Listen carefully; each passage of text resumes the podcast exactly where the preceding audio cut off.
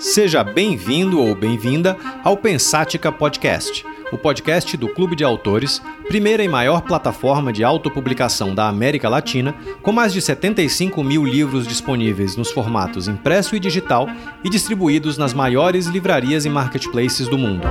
Meu nome é Ricardo Almeida, sou fundador e CEO do clube e deixo esse convite aberto para que você se junte a nós nessa jornada para desvendar o futuro do mercado editorial. Vamos então ao tema deste episódio, deixando antes apenas um agradecimento à Pulsante, produtora responsável pela edição desse podcast.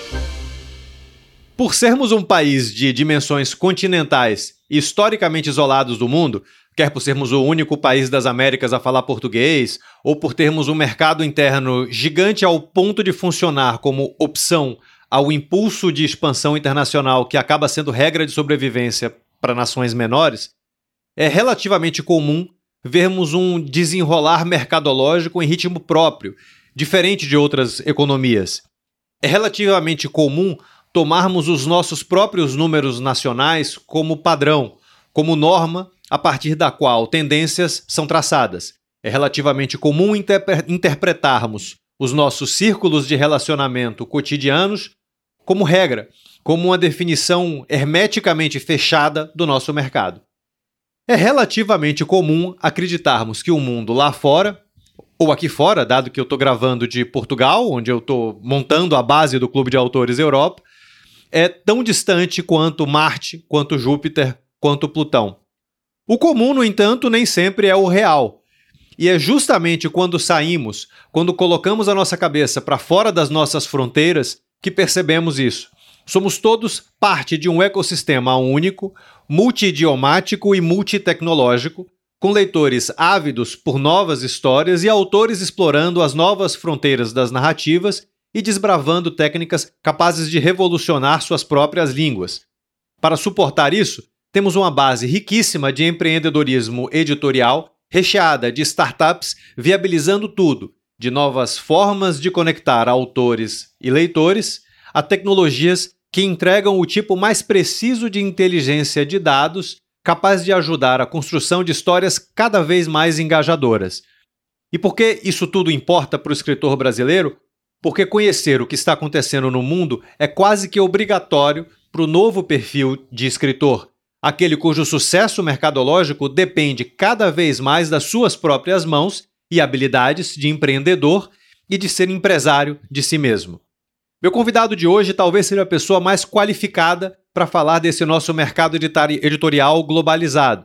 Um amigo de longa data que viu o clube nascer e que um dia, quem sabe, vai se juntar a nós como diretor de alguma coisa importante. Trata-se de Carlo Carrenho, consultor editorial e sócio da StreetLib, agregadora digital italiana. Ele foi o fundador do Publish News, a maior fonte de notícias do mercado editorial brasileiro, e o comandou por 20 anos antes de se mudar para a Suécia. Com quase 30 anos de experiência no mercado editorial, passou por empresas como Atlas e Ediouro no Brasil e fundou recentemente a Pop Stories, editora exclusivamente digital com sede no Rio de Janeiro. É formado em economia pela FEA, USP, e especializado em publishing pelo Radcliffe College. Atualmente, como consultor, ele atende empresas de países tão diversos como Eslovênia, Emirados Árabes e Estados Unidos. Bom, além de Itália, onde está Street Lib, e além de Suécia, onde ele vive. Seja bem-vindo, Carrenho. Obrigado, Ricardo. É um prazer estar aqui. Eu gostei desse cargo, diretor de alguma coisa importante. Eu queria um dia ter esse cargo de verdade no cartão, cara.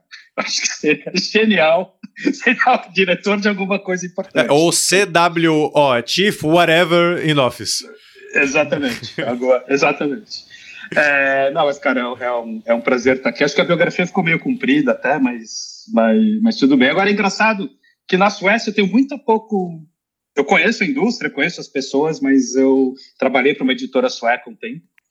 Mas atualmente, eu, quase que tudo que eu estou fazendo está ligado a coisas fora da Suécia. Vamos ver se a gente consegue um projetinho aqui em breve. Deixa eu já engatar numa pergunta sobre isso. Como é trabalhar a partir da Suécia com empresas e mercados no Brasil, Estados Unidos, Emirados Árabes, etc. Quer dizer, como é que você descobriu a fórmula mágica para não dormir é, por conta do fuso e como é exatamente o seu cotidiano? Bom, a internet sueca ajuda, né?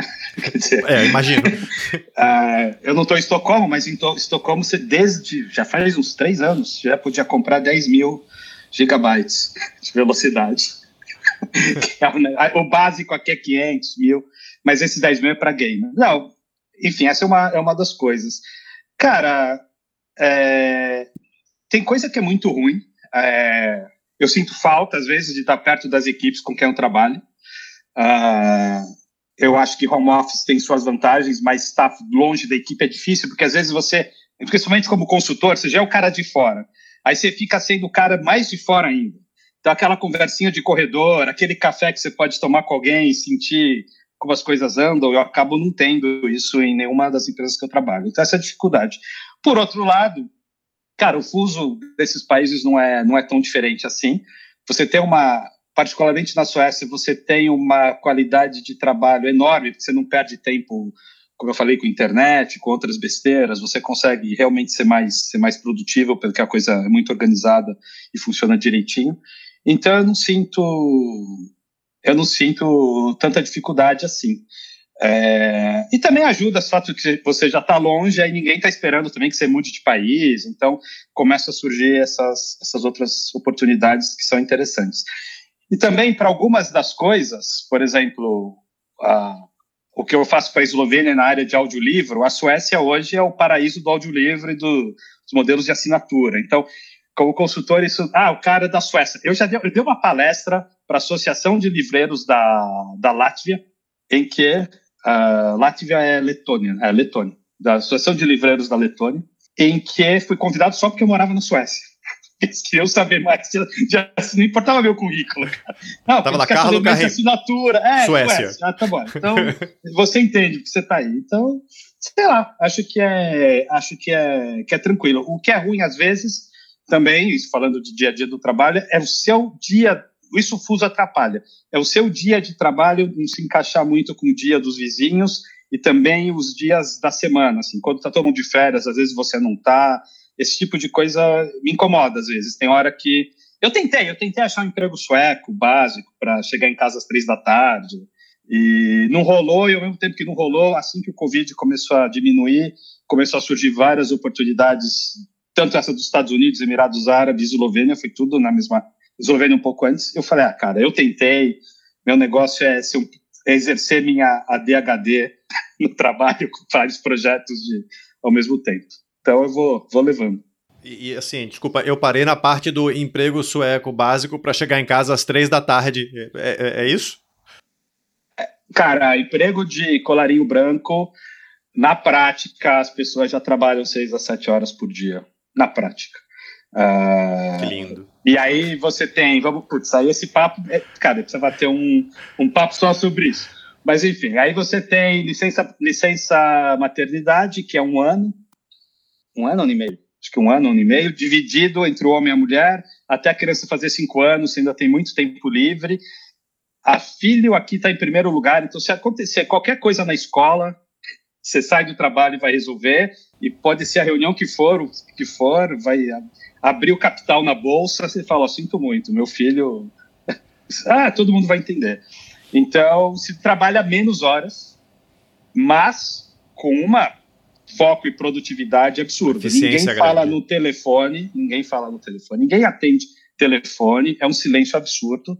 Almoça correndo em meia hora, porque o cara quer voltar para casa mais cedo. Então eu brinco que se alguém chegar, se um chefe chegar para um sueco no fim do ano e falar: o ano foi ótimo, estou admirado com a sua dedicação, eu vou então dobrar o seu salário. Eu tenho quase certeza que quase todo mundo vai ouvir, vai responder: acho ótimo, posso então trabalhar metade do tempo e ganhar a mesma coisa? Porque o objetivo do sueco é o tempo livre, não é, não é, não é ficar rico, cara. Até porque ficar rico aqui é muito difícil e ficar pobre também. É, é, é, então, então, sim, a vida sueca era uma coisa mais tranquila, tal. Cara, eu juro que eu tentei várias empresas, nada andou. Aí numa mesma semana surgiu um monte de coisa. Eu falei, ah, cara, eu tentei, vamos nessa, vamos no meu jeito mais fragmentado. E, e, tô tentando aprender um pouco com os suecos a ser um pouco mais racional nas coisas, acho que eu estou aprendendo. Mas é isso, Ricardo. Aí vou levando. 50% do meu tempo é para a Itália, para a Street League, onde eu sou sócio agora. E o resto do meu tempo é, é para outras atividades. Mas talvez eu tenha esse perfil, eu brinco que eu devo ter ADHD, mas não foi diagnosticado porque quando eu nasci não era moda. E talvez eu funcione melhor assim, porque eu canso, eu, eu, eu, canso muito de uma atividade muito rápido. Então, ter vários projetos é bom, eu canso de um, vou para o outro e vou mantendo todo, todo mundo mais ou menos atrasado igual e, e vamos levando. Maravilha. E assim, no o mercado editorial especificamente, como é que você enxerga o mercado brasileiro em relação a, a, a todos esses? Então, Ricardo, não é, não é tão diferente assim. Tem um pouco essa atitude, principalmente no, no meio de startup, nessa intersecção de startup e mercado editorial, que eu sinto no Brasil, que é querer reinventar a roda várias várias vezes. Muitas ideias, o cara fala, meu, cara, isso está pronto, fala lá com o cara, faz um white label, vamos. Isso eu acho, por, por causa desse isolamento que você citou. Mas os problemas, cara, e a mentalidade dos editores, uh, os problemas de relacionamento com o autor, são coisas. Quanto mais eu ando o mundo, cara, mais igual é. Eu tive recentemente no, na Feira do Livro de Abu Dhabi. E aí eu mediei uma mesa sobre o status do mercado árabe, em árabe, não o mercado só dos Emirados. E é extremamente parecido com a América Latina, não canto com o Brasil, mas porque é uma língua só espalhada em um monte de país, igual o espanhol. Assim, é, é muito semelhante à situação. E eu brincava com o Sharif, que era um egípcio, que eu brinco que ele é o Carlos Carreio do mundo árabe, a gente é super parecido no jeito de ser, assim, tal. E aí no meio do evento lá, ele falava, mas Sharif, vou confirmar, você está falando do mercado árabe, não da América Latina, né? Eu ficava repetindo essa piada, porque, cara, era a descrição da questão do espanhol na América Latina. Então, assim, não acho que é tão diferente, não acho que é tão, não é tão atrasado, principalmente com a chegada da Amazon e mesmo tecnologicamente o, em, em mercado digital. Claro, se você ficar comparando só com os Estados Unidos, vai estar sempre atrasado. Mas se você comparar o Brasil com, com a Polônia, está mais ou menos igual, por exemplo, com outros países da Europa Oriental, uh, muito mais avançado que Portugal, uh, em todos os níveis de mercado editorial, assim. Uh, então, eu não acho que é tão, tão ruim, não. E é muito parecido a mentalidade dos editores, a briga, os cartéis, enfim. É, mas eu acho que não fica bem muito para trás e também não, tem, não, não fica muito muito para frente. Tem algum mercado que você. Bom, você falou dos Estados Unidos, né? Mas uh, uh, que a pergunta é se tem algum mercado que você considera mais evoluído, sei lá, se a gente puder usar esse termo, mas que a gente deva acompanhar mais de perto. Pô, cara, ótima pergunta. Eu acho que hoje tem que acompanhar muito o mercado sueco de perto. Uh, uh, para tudo, porque o resto do mundo vai ser igual à Suécia? Não. Né? A Storytel já deve ter aprendido que o Brasil não é igual à Suécia estando aí há alguns anos, e embora pô, super legal, super importante, os livros estão aí, não é o que eu duvido que seja o crescimento que eles esperavam que ia ter, eles esperavam algo muito mais rápido. Mas a Suécia, onde o, o formato mais novo dos novos formatos, que é o audiolivro, novo de virar algo importante, é óbvio que o audiolivro existe há 70 anos, é, mais está se é desenvolvido, onde o modelo de assinatura, o modelo Netflix para livro e, e, conteúdo digital mais está avançado.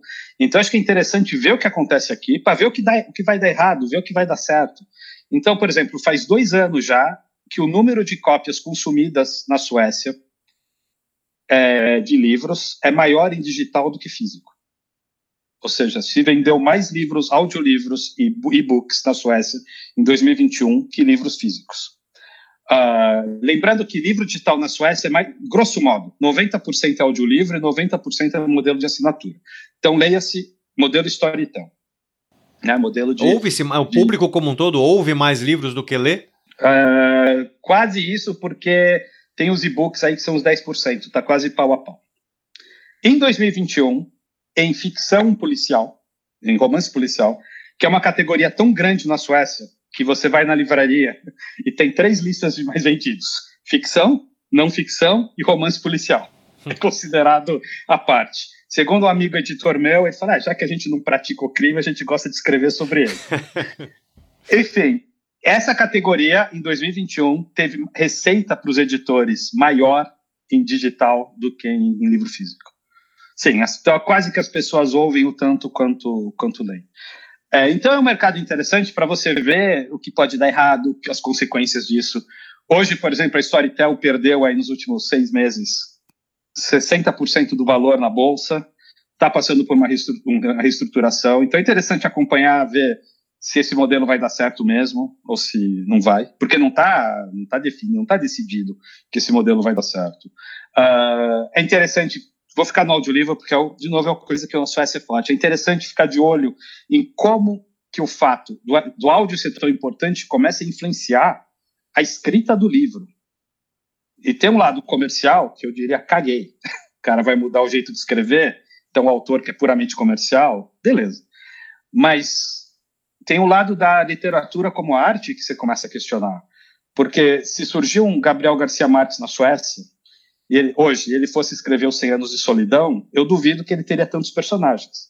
Porque aquele livro fica impraticável Sim. no áudio. Sim. E isso está realmente influenciando os autores. Aí eu estou falando do ponto de vista de cultura, de, sabe, folha ilustrada de domingo, tá bom. Mas, que é o em geral que eu nem falo tanto, eu sempre estou mais ligado na área comercial. Mas é uma questão importante, porque todo mundo hoje fala: se o meu livro não for para áudio, o meu livro não funciona. Ele começa a escrever pensando em áudio. E com isso, as limitações do processo de criação são, são maiores. Né? Uh, então, assim, são exemplos que eu acho interessante ficar de olho na Escandinávia, sabendo que o resto do mundo nunca vai ser igual à Suécia, mas tá um pouco andou muito rápido, andou muito avançado nesses modelos. O modelo de assinatura aqui é, cara, tem assinatura de café no no France Café local aqui, que é o, o Espresso House. Você paga por mês e toma quanto café você quer.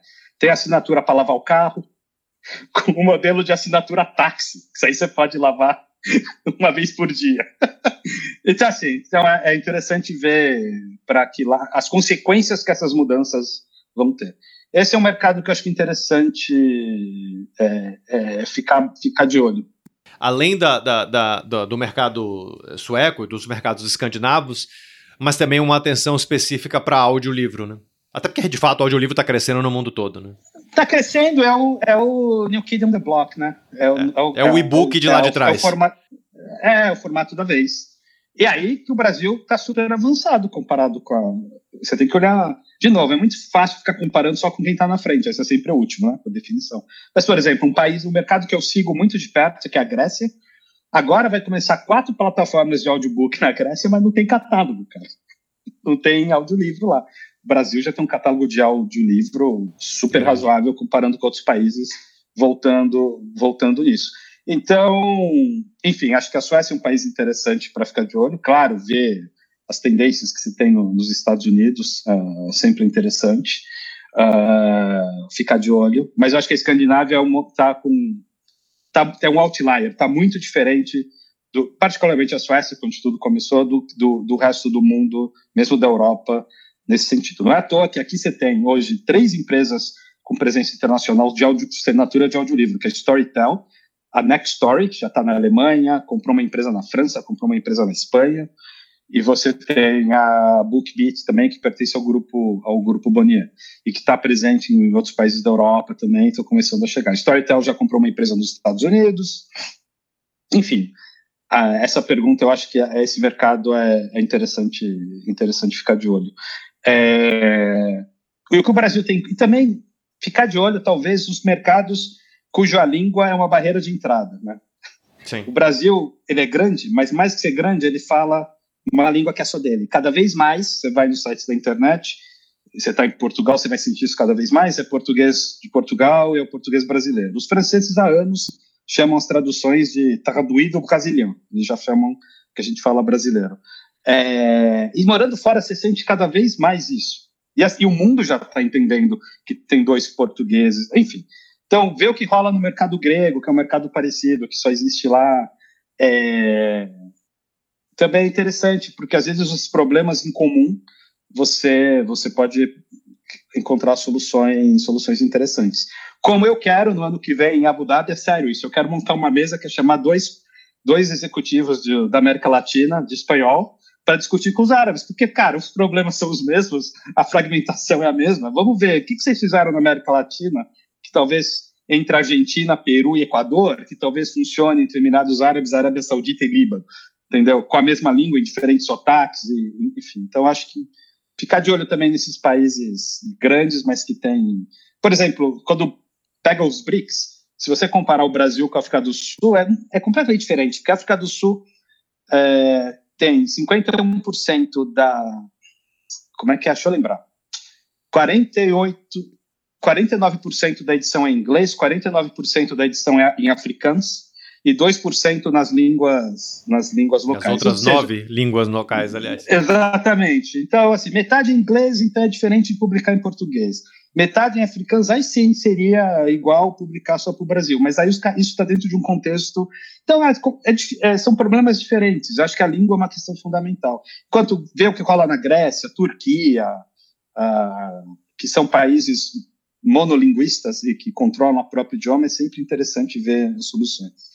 Isso para editor, né, Ricardo? Não estou falando muito aqui para o escritor especificamente. É que, mas... de certa maneira, o, o, escritor independente ele vai avançando um pouco né, nesse lado também de, de, de editor. Ele, é, ele tem que saber para onde está o mercado, o que, que ele tem que é, é, observar de mudança, é, onde que ele tem que, que basicamente desbravar. Sim, sim, absolutamente. E, aliás, falando disso, certa vez, quando a gente estava trabalhando junto, você me apresentou a algumas outras plataformas de autopublicação semelhantes ao clube, desde a da, da Hidero, que é russa. Aliás, eu tenho uma curiosidade de saber como é que eles estão agora. Uh, uh, até a holandesa, a, a My Bestseller e algumas outras. Né? O que mais me chamou a atenção à época é que os nossos números, tipo volume de livro publicado, taxa de crescimento e assim por diante, eles eram incrivelmente semelhantes apesar das tão imensas diferenças é, é, entre os nossos mercados. Pô, só, só aqui nesses exemplos estou falando de Brasil, Rússia e Holanda. Né? É, a, a, que, que você atribui isso? O, o você acha que o mercado de literatura independente é, nasceu e cresceu em um ritmo parecido, coincidentemente, no mundo todo? Acho que sim, ele meio que surgiu ao mesmo assim. Quando ele surge, quer dizer, quando você democratizou nossa, vai parecer papo marxista isso aqui. Quando você democratizou os processos de produção, mas é verdade, os meios de produção editoriais, né? Quando você não precisava mais de uma editora ou de uma, de uma gráfica para fazer seu próprio livro, eu acho que já estava um mundo muito globalizado. Isso começou a acontecer em todos os países ao mesmo tempo, Ricardo. Então, acho que acho que em parte é isso. E nos países onde surgiram clubes de autores, eu acho que é natural terem dificuldades e, e, e sucessos é, mais ou menos semelhantes. Porque o mercado editorial tradicional é mais ou menos o mesmo, então os problemas e as dificuldades que os escritores encontram de entrar nesse mercado são iguais, e uma vez que as ferramentas são, são, é, são fornecidas para ele fazer uma edição independente, eu acho que isso surgiu mais ou menos no mundo inteiro e, e nos países onde há uma certa onde há um mínimo de liberdade de expressão também para você poder escrever. Claro, eu, por exemplo, acho que na China esse modelo é completamente vai ser diferente. Sim. Eu me lembro então, que eu conversei com com uma e na chinesa. Rússia pré-guerra, na Rússia pré-guerra. É.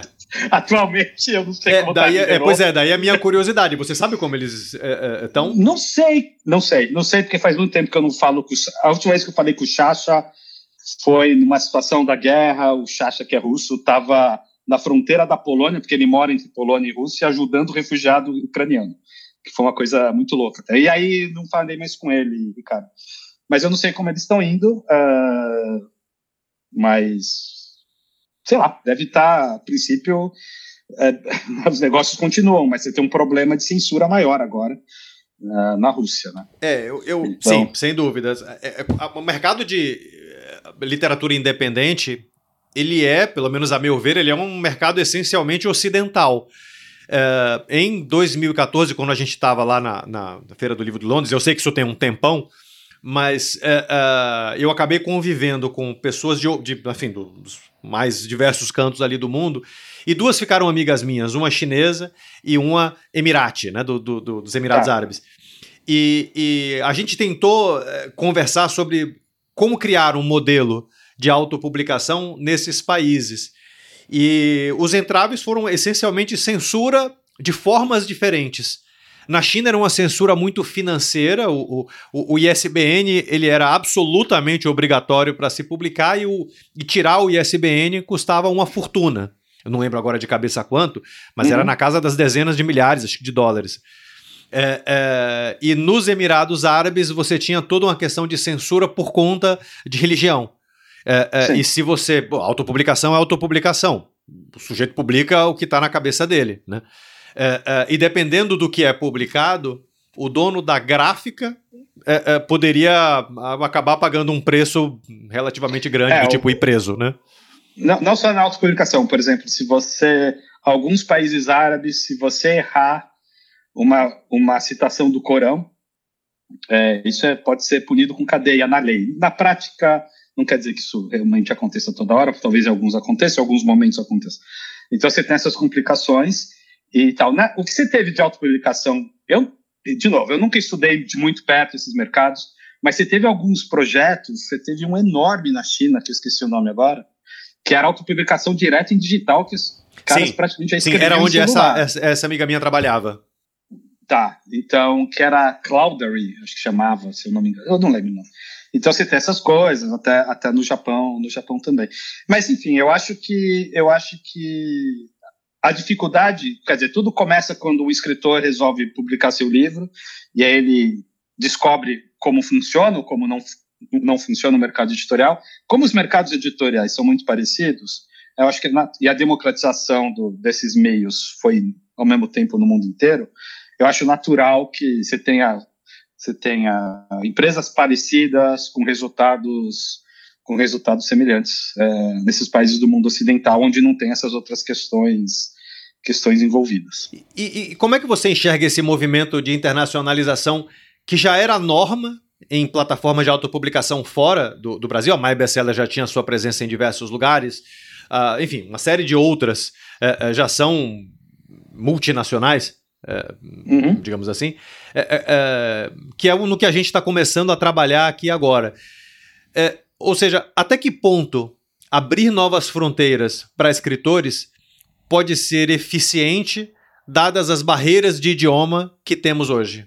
Pois é, a gente tem uma mania, uh, e isso eu posso falar muito porque eu sou o cara hoje que tem um call com a Itália e um call com os Estados Unidos em seguida, e parece que eu estou em dois planetas, duas empresas do mesmo setor, uma chama Dreamscape nos Estados Unidos, a outra é a Street Lead, ambas trabalhando com livros digitais, e parece que eu estou em dois planetas diferentes, né, em dois países, porque a, a, cultura, o jeito de ver as coisas é completamente diferente. Então, acho que esse sucesso, Ricardo, depende de você ter gente local, de você entender a, a cultura local, de você se adaptar completamente a, ao, ao, país que você está indo. Né? A gente acha, muita, a gente tende a achar que porque o mundo está globalizado é tudo igual. Não é tudo igual. As diferenças continuam sendo imensas. Eu vejo problemas de choque cultural o tempo todo.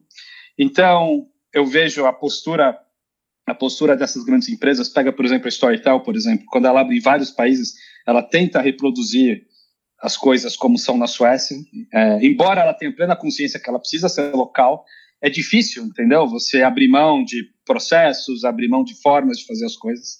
Então, eu acho que isso que é fundamental para o sucesso, pro sucesso dessas empresas. Uh, a Street Lib hoje está entrando em Portugal e está entrando, tá entrando na Polônia. E eu vou ter essas mesmas dificuldades. Né? Na Polônia, a gente tem a Caixa, que é uma polonesa, a gente tem que ser polonês na Polônia, entendeu? Tem que super respeitar como vai ser, ouvir os funcionários locais, adaptar as coisas.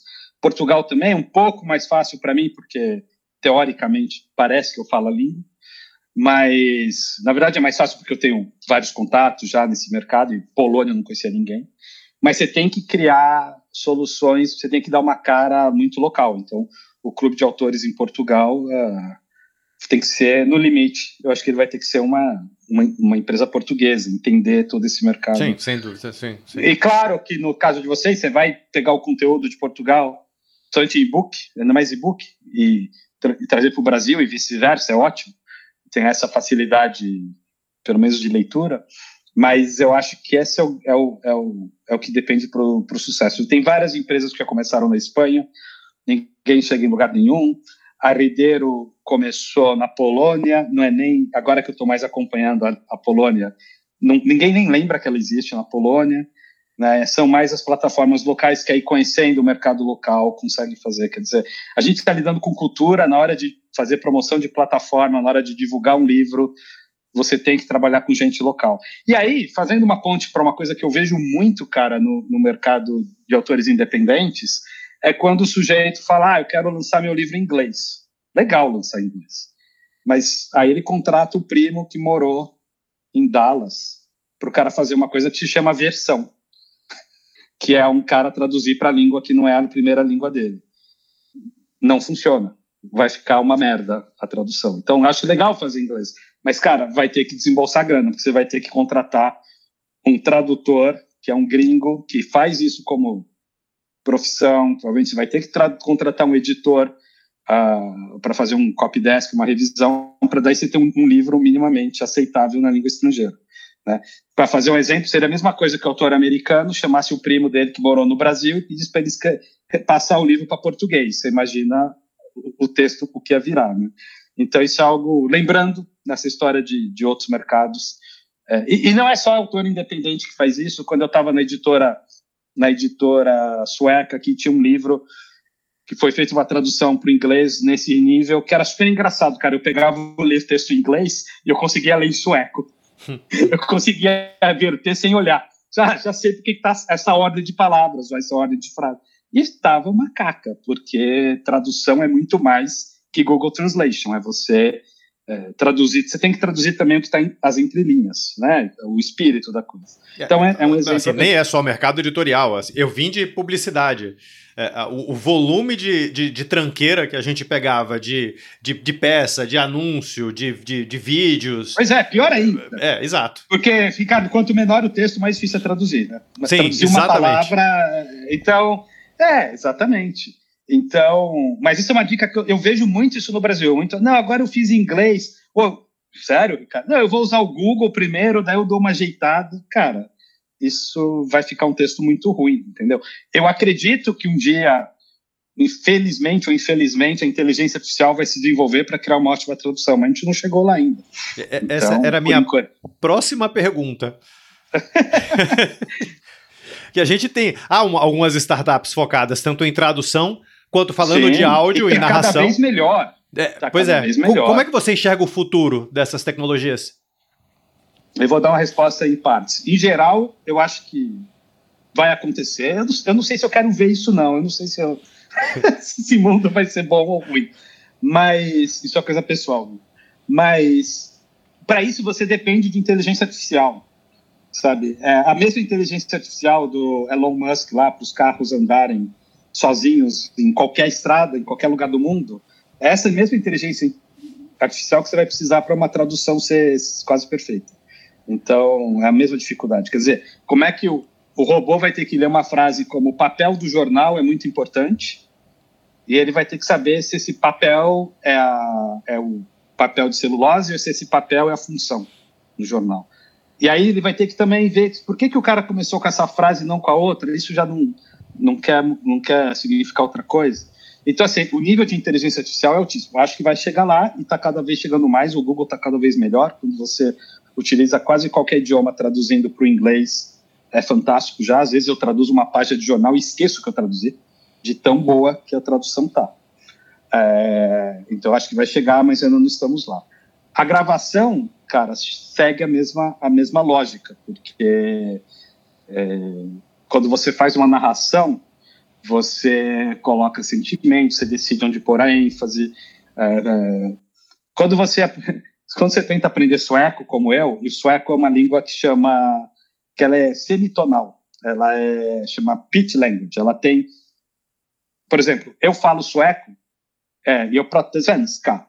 Se eu falar eu protesvenska, não me entendem. Eu tenho que falar eu protesvenska. Eu tenho que fazer a cantar e, então, tem todas essas nuances do idioma que só a inteligência artificial vai resolver. Em termos práticos, quando a pessoa lê um livro de, não, de ficção, ouve um livro de ficção, uh, ela está ao fim de ouvir uma. Muitas vezes ela quer, ela ouve porque ela quer ouvir uma voz humana. Tem gente que ouve livro pelo narrador, não pelo autor. Teve uma pesquisa na a Suécia Audible, mostrando. Inclusive, é uma, um dos, Sim. uma das maneiras de busca pelo narrador. Né? de busca. Ah, tem uma pesquisa aqui na Suécia que mostrou que a segunda razão que as pessoas mais leem livros é para ter companhia. Talvez isso tenha uma relação a quando seus pais liam para você quando era pequeno. Não entendi. Como? Desculpa, minha limitação. Eu não entendi. A pesquisa? É. A pesquisa, a segunda razão que as pessoas mais gostam de ler audiolivros, por que, que você ouve, não lê, ouve, Entendi. Por que, que você ouve audiolivros? Uh, a primeira, não sei qual era, não era para fazer duas coisas ao mesmo tempo, isso aí é delírio de editor, não é. Ninguém está muito preocupado com isso. Mas a segunda razão na Suécia era para ter companhia, para se sentir em companhia de uma voz. Então, mesmo que a voz seja perfeita no futuro, só você saber que é um robô, talvez não sirva muito para essa função. Fantástico essa, essa informação. Nunca eu poderia imaginar. relatório. E é uma pesquisa tão complexa matematicamente que eu, eu tenho a pesquisa, está em inglês, acho, e eu boiei, porque entra numas partes estatísticas, assim, é uma feita pela universidade aqui. Então, assim, isso é não ficção. Ao mesmo tempo, você vê, de novo, usando a Suécia como exemplo, não porque os outros países vão ser como a Suécia, mas porque a coisa aqui está mais avançada.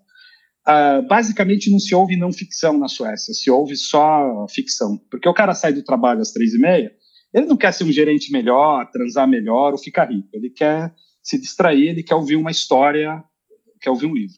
Para esse tipo de audioleitor, como eu gosto de chamar, para esse tipo de audioleitor, eu acho que a voz humana vai sempre ser muito importante e vai demorar muito tempo ainda para a voz artificial chegar perto. Esse é um caso. Agora, se tem outro caso. Na América Latina e Sul da Europa, se ouve muito mais não ficção, se ouve livros de autoajuda.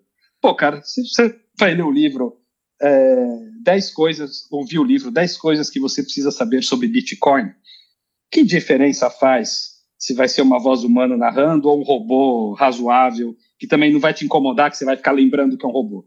Então, acho que quando a, a narração chegar ao ponto de que ela é tão próxima ao ponto de você esque- não se importar, não ficar lembrando que aquilo é um robô, não se incomodar com as pausas, tal, eu acho que não ficção, cara, vai todo mundo converter para áudio dessa forma, porque a, a voz humana aí não é tão importante. Você está ouvindo aquilo simplesmente para ter informação.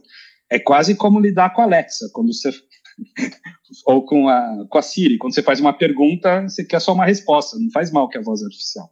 Mas É, você falou um, um quem ponto que por, até. quem ficção, eu acho que é, vai demorar um pouco mais. É, você falou um ponto que é interessante. Tem, o, o, o- tem uma pessoa que é o Rui Vasconcelos, que você conhece, da, da, da Radio Books, que é uma empresa de narração é, via inteligência artificial. Eu estou gravando Aham. com ele um episódio também. Não, E uma ele das está fazendo coisas- um trabalho super ficha, como se diz em Portugal. Superficie, é. É, tô, tô me adaptando às gírias ainda. É, é, mas uma das coisas que ele comentou no primeiro papo que a gente teve, na primeira reunião, é, foi que ele, ele, ele, ele gravava livros de não ficção. Ficção ele estava deixando para um segundo momento. Justamente por conta de coisas assim. Então, realmente faz, É, faz a gente sentido. né? conversou sobre. Eu acho que eu até influenciei um pouco nessa decisão. Mas é, é, é, Cara, faz sentido. É, pensa, em- pensa em cinema ou, ou em, em audiovisual. que Se você vai ver um audiovisual só porque você precisa fazer um treinamento ou você precisa só aprender alguma coisa, cara, você não está muito preocupado com a qualidade, se o, se o ator é super bom. Você está preocupado em ver aquele audiovisual, resolver e acabou. Agora, se você vai ver um filme que é uma história, um Guerra nas Estrelas, cara, e aí o- os personagens estão meio toscos, o ator é ruim, você não vai curtir. Então, eu acho que é, um, é o mesmo é o mesmo paralelo, entendeu? Entre o, o livro que tem uma função muito de prática de aprender tal e o livro que é por prazer. Mesmo assim, eu acho que vai chegar lá, Ricardo. Eu acho que livro de não ficção, em dois, três anos, já vão estar sendo narrados a contento, assim, por, pela, pelas vozes artificiais. Onde, fazendo um paralelo com a sua pergunta anterior, você tem outro problema, e é aí que eu gosto muito do trabalho do Rui.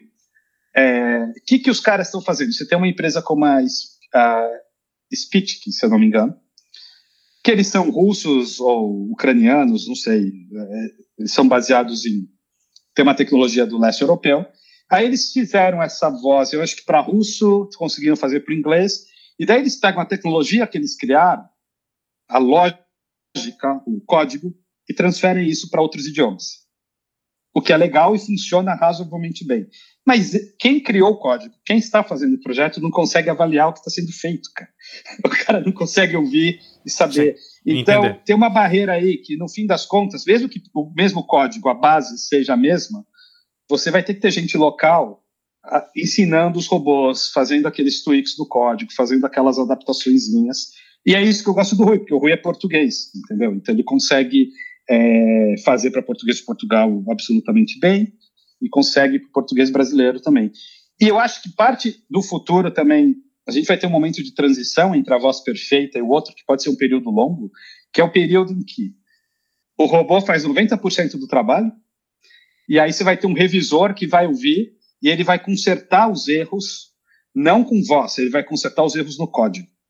Um trabalho parecido com um livro escrito que a pessoa diagrama, faz a diagramação, fica tudo bonitinho, aí vai para um revisor que conserta, essa letra tem que ser negrito, essa aqui faltou um parágrafo aqui. Mesma coisa, aqui tá, tem que ter uma pausa maior, mas vai ser no código, vai ser ou num, num, num front-end muito bem desenvolvido que um editor, sem saber código, vai lá, aumenta a pausa aqui, dá ênfase aqui. Talvez no limite você vai ter Imagina esse software, cara, você vai ter as emoções, assim, com os emoticons.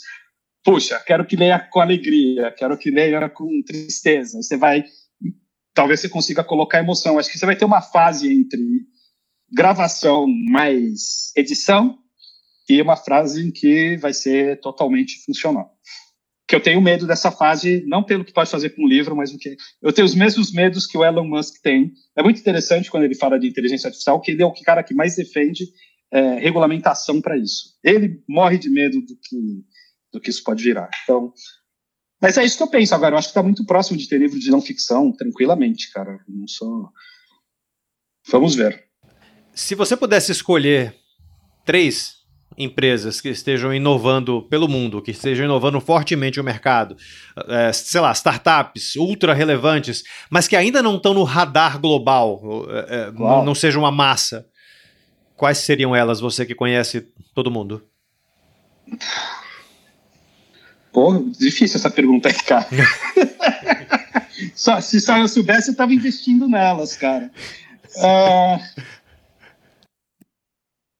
Cara, eu não sei, isso, assim, eu, eu, não, eu, não, eu, não tô, eu não sou um cara de tecnologia, então quando aparece o meu radar, elas têm que estar tá, uh, minimamente estabelecidas, entendeu? Então, mas eu acho que essas empresas uh, de tecnologia de voz, como a Speech, que uh, tem uma outra que eu esqueci o nome agora, o próprio, o próprio Rui, são empresas interessantes. Uh, mas, cara, eu não vou lembrar de. No mundo editorial, não tenho visto nada recentemente que é uma super sacada, desde o modelo de assinatura e, e, e, e áudio livro, Ricardo, honestamente. Você saiu há quanto tempo do Brasil? Quatro anos e meio já. Tem uma coisa que é, é, é curiosa, eu não sei se você percebe isso, mas todo o papo que a gente tem, a gente sempre acaba indo, a gente está tá, tá, tá indo aqui sempre para o áudio é, é, por motivos óbvios, é, é enfim, é, é, você está no país do, do, do, do áudio. é, não, comentou. é o que eu mais lido hoje em dia. Eu tenho uma editora de. A, a Pop Stories é de áudio. Eu falo digital para ser simpático, mas é de audiolivro, então. Enfim. mas o curioso é uma das coisas curiosas é, para mim é isso. Audiolivro ele é um mercado que ele tá, ele, ele, já existe, obviamente, ele já tem uma força no, no, no Brasil, mas nem de longe a gente está falando de um mercado como o sueco ou como o americano, quer dizer, que já estão. Ah, quer dizer, audiolivro já é uma realidade já, absolutamente consolidada. É traço. É traço. Exato. Exato, exato. Mas, Mas tem assim, catálogo, Ricardo, que é uma tem, condição sine qua non. Então, quando, é isso que eu falo. Eu vou para a Grécia, não tem. A Grécia tem menos de 60 livros gravados. Entendeu? Então, é por isso que eu acho que a primeira etapa está feita, mas falta desenvolver o, desenvolver o mercado consumidor. Pois é, mas assim, se você conversa com editores, é, é, se você vai numa feira do livro, como que teve agora, a Bienal, é, é e, e, vai questionar audiolivro, todo mundo vai falar, até para não ficar feio. Muita gente vai falar, olha, não, realmente é o futuro e tal, mas não é aquele futuro que você sente na voz das pessoas que está ali amanhã, sabe? É um futuro de depois de amanhã. É, é, e, e, uma das coisas que para mim tá ficando do nosso papo é que áudio é uma realidade muito mais presente do que a gente tende a crer no, no, no, no Brasil. O que também Sim. significa que talvez uma das maneiras da gente continuar, da gente, eu digo escritores independentes como um todo, né? É, de se ficar uhum. antenado, de se ficar em cima das mudanças, até para que se consiga colher os frutos de uma realidade em transformação, é prestando muito atenção para tudo que está acontecendo nesse novo formato de leitura, né? novo entre aspas. Né? Faz sentido Sim. o que eu estou dizendo? Uh, faz. E eu acho que o áudio está presente, é porque quando você conversa com os editores, quer dizer, vamos olhar um pouquinho a história. Se veio o e-book, mudou o papel, mas ainda é um texto. Ainda é um texto ali, é muito parecido, é um facsímile. Quando você vai para o audiobook, além de ser um mercado que o editor desconhece do ponto de vista de como ele funciona uh, como negócio, ele desconhece o próprio produto. Então, hoje, eu mesmo, como editor de audiobook, o que eu faço? Eu pego um texto, eu mando para um estúdio que faz tudo para mim, Ricardo. Ele escolhe o narrador, aí eu finjo que aprovo o narrador, que é ridículo, eu não entendo nada que é um bom narrador, é o estúdio que sabe. É o estúdio que faz, ele faz a revisão, ele faz tudo. O editor, eu não me sinto mais fazendo nada.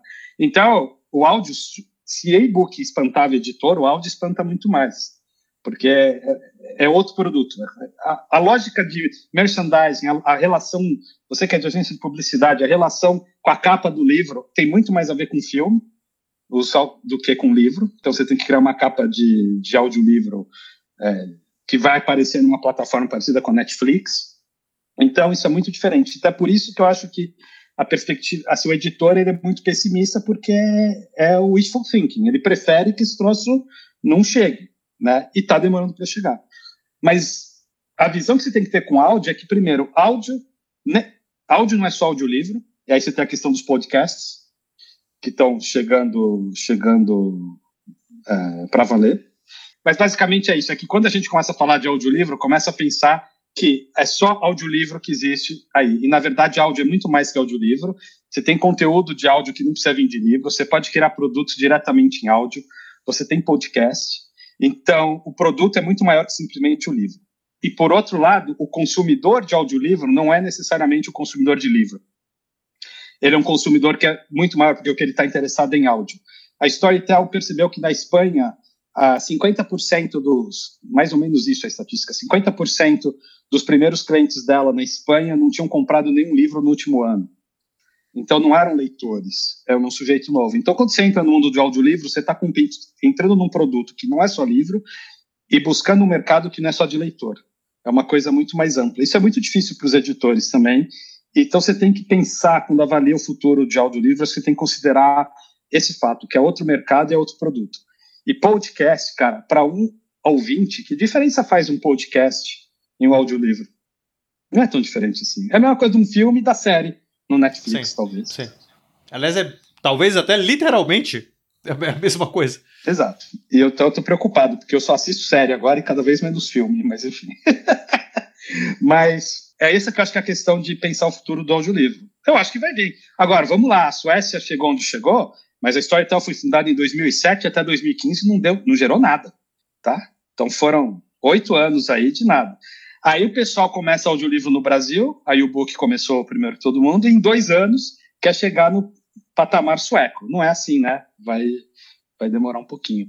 Mas eu acho que o editor é sempre pessimista com esses novos formatos, porque é algo que ele, no fundo, Tem não é nem que ele não quer, que ele não se sente confortável naquele formato, entendeu? Então.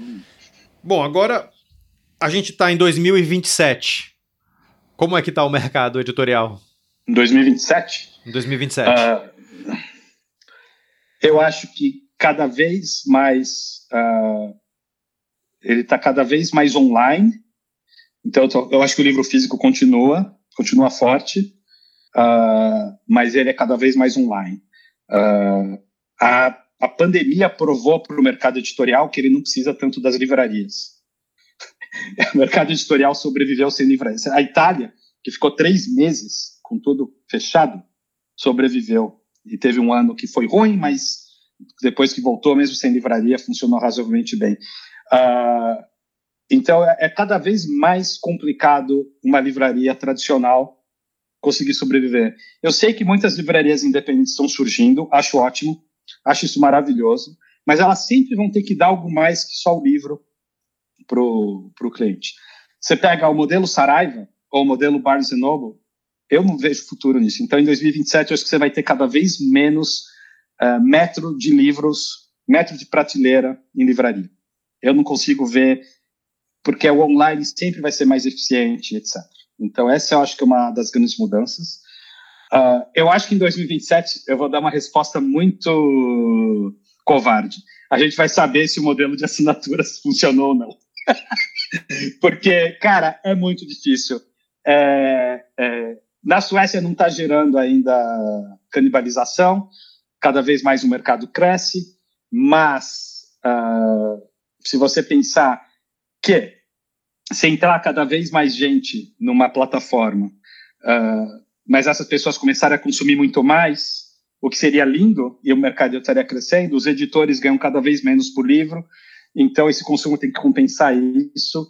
Os valores das assinaturas são baixos, a remuneração para os editores ainda não é ainda é mais baixa do que eles gostariam e plataformas como Spotify é, pagam muito pouco. E, uh, grandes editoras não acreditam e estão evitando o modelo de assinatura.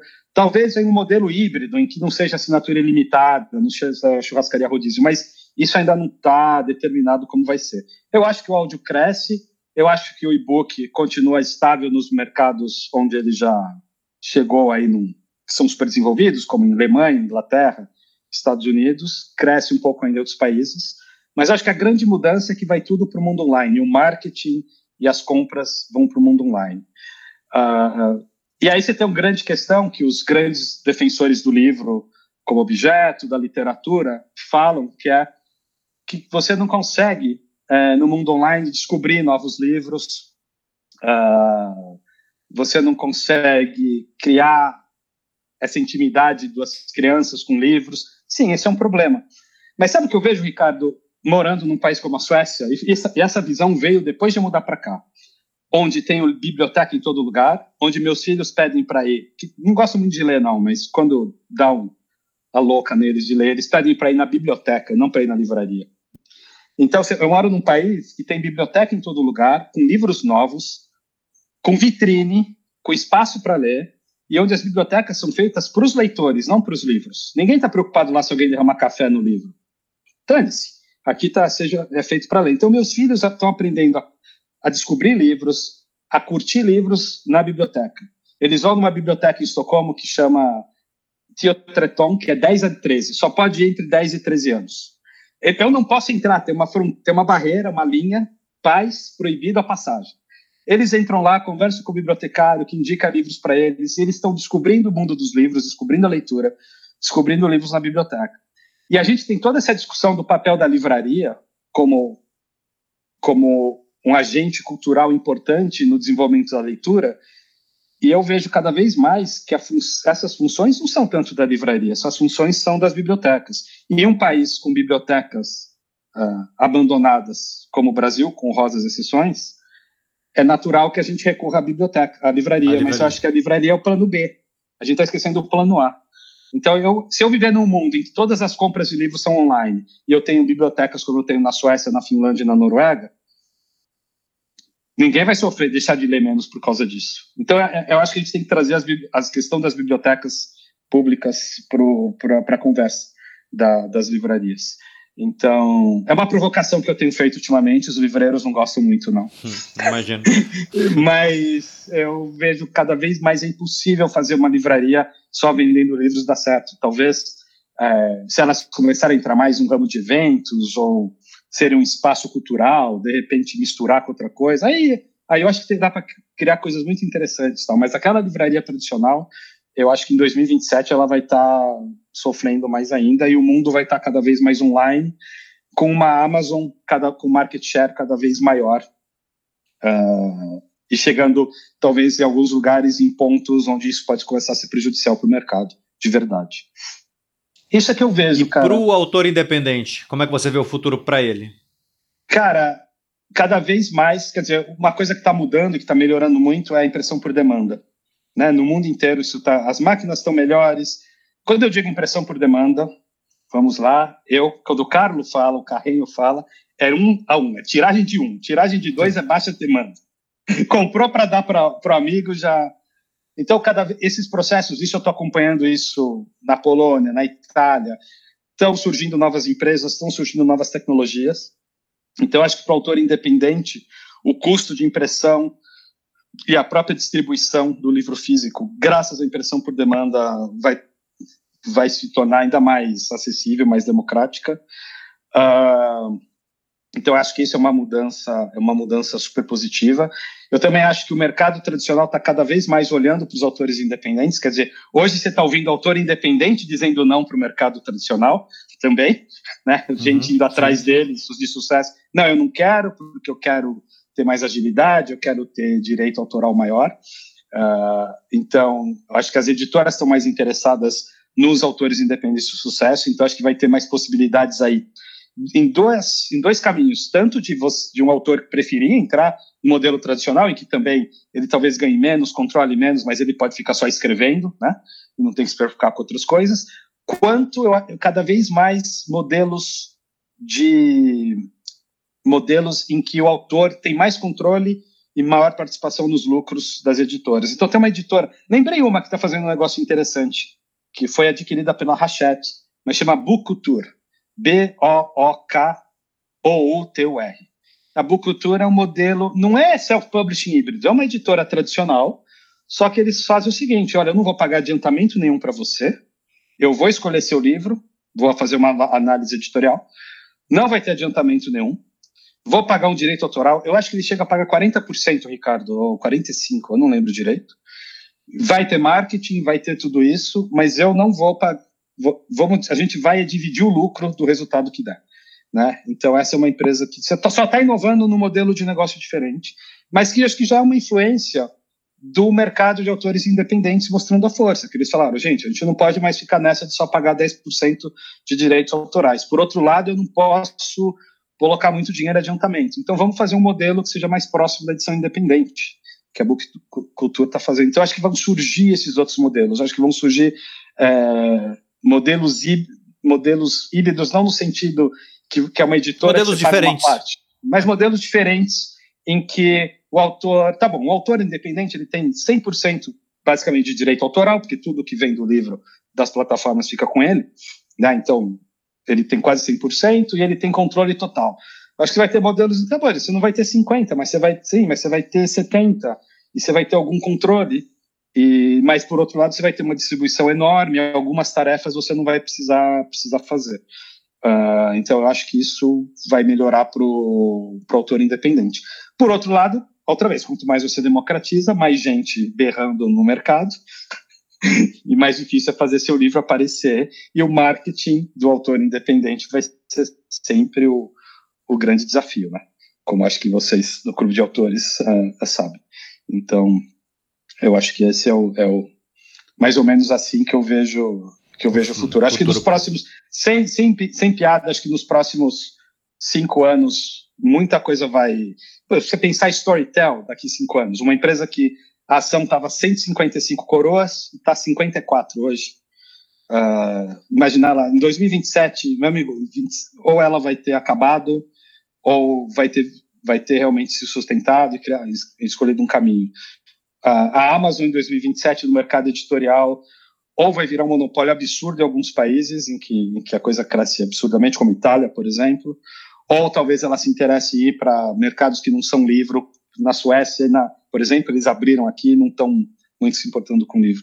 Eu acho que é um momento de definição em que o Covid funcionou como um grande acelerador. Então, coisas que iam demorar 20 anos para acontecer, agora vão acontecer até 2027. Então, é, é, acho que é para esperar isso. Cara, Maravilha. lembrei uma coisa, uma ah. coisa interessante. A, de inovação. A Bookwire, que é concorrente da StreetLib, lançou uma empresa nova lidando com. Me ajuda aqui, que é a sua área, isso. Com blockchain, Sim. NT. Como é que é o nome? NFTs. NFTs. Obrigado. Uh, com NFTs para o mercado editorial. Uh, entra no site da, da, da Bookwire e vai estar tá lá é uma startup mesmo, estão começando a ter ideias, que tipos de produtos ou como você pode usar NFTs para criar contratos para produtos editoriais de comercialização, produtos específicos. Acho que isso é uma coisa super, super inovadora que eu estou vendo ultimamente. Às vezes eu, sinceramente, acho que está um pouco adiantado. A, a, a, como é que se fala isso? Antes do seu tempo, um pouquinho. Vai demorar para surgir coisas, mas é algo interessante que está surgindo. Que para autores independentes. Não, e tá mesmo porque a, a hype. É, a hype foi tão grande em cima de NFT que acabou se, de certa maneira, apodrecendo um, um, um fruto antes dele ficar maduro, sabe? É, mas, Pode assim, ser. é um negócio que ele para de pé, ele tem sentido. Então, com um pouquinho não, mais de tempo, né, ele vai funcionar. Acho que, e não, não da Bookwire, isso acho que, em geral, criou-se também, é, criaram, criaram é, complicaram a NFT para vender, para parecer um negócio maior do que era. O que NFT nada mais é que um contrato de propriedade inteligente. E um é contrato de propriedade inteligente é fantástico, te permite fazer um monte de coisa legal. Mas, cara, eu, li, eu tive que ler quatro, cinco páginas de texto para chegar à conclusão dessa linha. E eu falei, não precisa complicar tanto o negócio. Então, acho que quando começar a explicar de uma maneira menos é, nariz Nerd. tecnológico, é. vai ter mais audiência para o negócio. Mas eu acho que dá para dá para criar e fazer algumas coisas interessantes uh, em cima disso. Então... É, verdade. Bem observado. Bom, última pergunta. Quando mesmo que você vem trabalhar aqui no clube? Não, primeiro você já faz um cartão aí de como é que é diretor de, qualquer, de alguma coisa, de qualquer coisa importante, ou alguma coisa importante. tá bom. Não, cara, eu sou, eu sou grande fã do, do trabalho de vocês, sou grande fã seu, Ricardo, de verdade, do jeito é, transparente e sincero que você conduz o negócio, que é muito raro ver nesse mundo de startup de publicidade, você veio dos dois, eu não sei nem que você sobreviveu, entendeu? Nem eu. Com essa atitude que eu super valor, admiro. Mas então, é, a gente vai se ajudar, vai dar certo. tá bom. Carreio, muito obrigado pela participação. Eu espero que a gente se encontre mais, até, até porque a gente está dividindo o mesmo continente. Na minha Sim, parte, é ainda mais quente, eu não tenho. É, mas eu não tenho ideia de como é que você sobrevive aí no frio. Eu tô feliz aqui, acho que na onda de calor, sou a única pessoa que sai para correr ao meio-dia da maior onda de calor da, da, da, da Europa. É, eu agora, cara, eu falo para todo mundo, porque eu, ia na, eu passo as férias na Itália, aí os caras estão lá com 35 graus, derretendo, né? Eu falo, meu amigo, eu sou brasileiro, moro na Suécia eu de menos 20 até 40, eu estou em temperatura agradável. a frente. Vai abaixo de menos 20, acima de 40, aí a coisa complica. Mas beleza. Bom, nos veremos em breve. Com e certeza, certamente vamos colocar muitos projetos de pé juntos. É, foi um prazer participar. Boa sorte aí na, no empreendimento português. Como a Street Lib está em Portugal agora também, eu estou cuidando de lançar uma empresa aí, a gente vai acabar se cruzando bastante. Fechado. Tá abraço, um abraço. Até mais.